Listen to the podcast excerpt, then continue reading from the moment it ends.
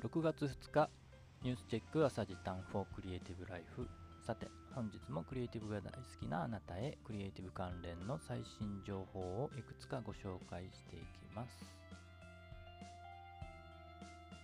レイヤー付き Photoshop 形式データに書き出しも可能な漫画自動着色サービス。これはね、えー、ティッカブルという媒体ですね。AI による漫画の自動着色サービス Petalica Paint for 漫画ということでこれはですねえっ、ー、と AI でね、えー、漫画に自動的に着色をするらしいです。そんなことができるんですね。まあ、AI いろんなことにね、活用され始めています、えー、漫画の色付けが楽になる。で、えー、将来的には個人利用も目指しているということで今はね法人向けのみみたいです。で正式版をリリースした後に個人向けサービスも展開していきたいなということみたいですね。で、便利なのが、あのー、その自動でね、AI で色付けした漫画を書き出しするんですけれども、その時に Adobe の Photoshop 形式のデータとして書き出すことができるみたいですね。で、しかも、パーツごとにね、え髪の毛の色とかね、え服の色とかね、そういうことでしょうね。パーツごとにレイヤー分けされた状態で Photoshop に、えー、移動して続きの作業をね、えー、細かな調整とかですかね、えー、続き作業を続けることができると。うん。これはとても画期的な、ね、個人でも結構ね、最近漫画ね、え毎日投稿ね、えしている人もたくさんいるみたいで、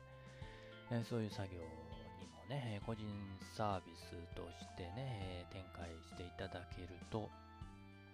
使えるのかなと。まあ、有料なのか無料なのか、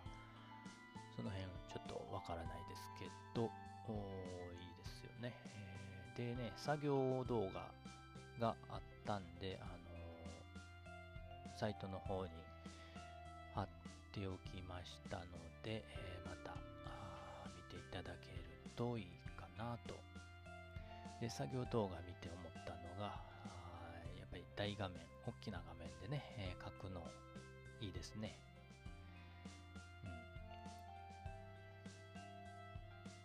うん、うちは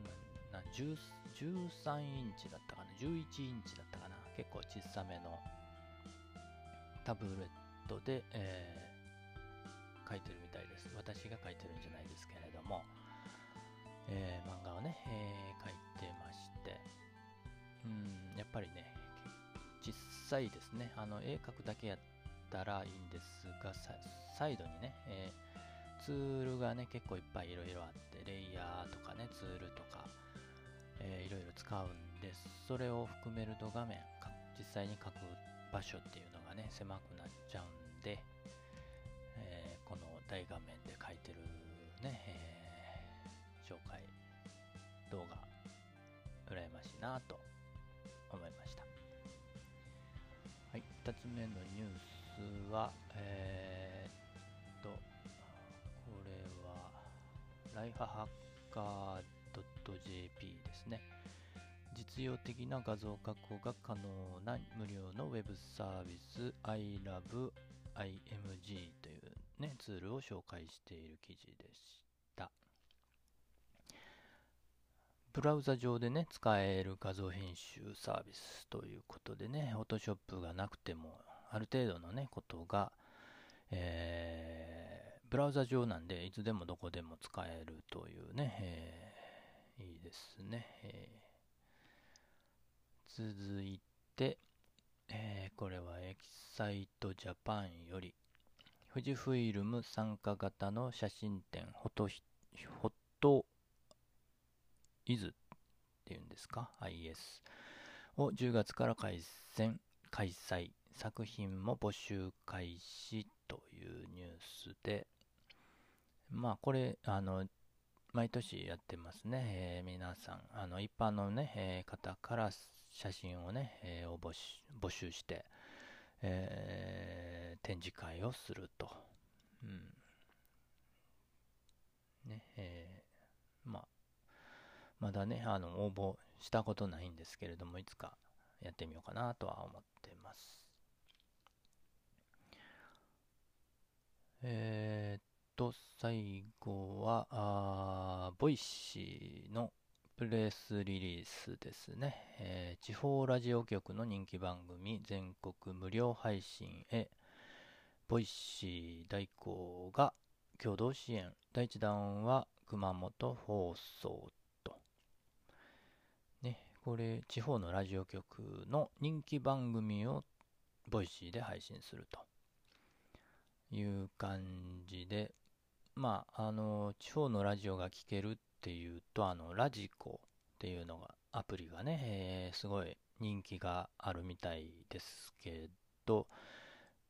まあ、それに似たものですけど、まあ、地方の人気番組をピックアップして、えー、配信するということなんでしょうかね。うん。面白い試みだなと思いますね。うん。 Voicy が始めたということで、ちょっとね、今までと、うーん、変わってくる気もしますけどね、方向性としてはね。えー、 Voicy っていうのは、まあ、人、人のね、魅力、魅力のある人が配信するというね、これまで。うん。えー、そういう方向性で言ってたんですけれども、これはちょっと、あのー、違う印象があるので、まあ今後増えていくんでしょうけどね、人気番組が Voicy で聞けるというね、形、えー、どういう風になっていくのか、注目したいところですね。はい、ということで今回は4つの情報をご紹介しました。またこの中からピックアップして後日より深くお話しするかもしれません。コーヒーでも飲みながらお聴きいただけると嬉しいです。今日も元気に楽しくのんびりデイズでした。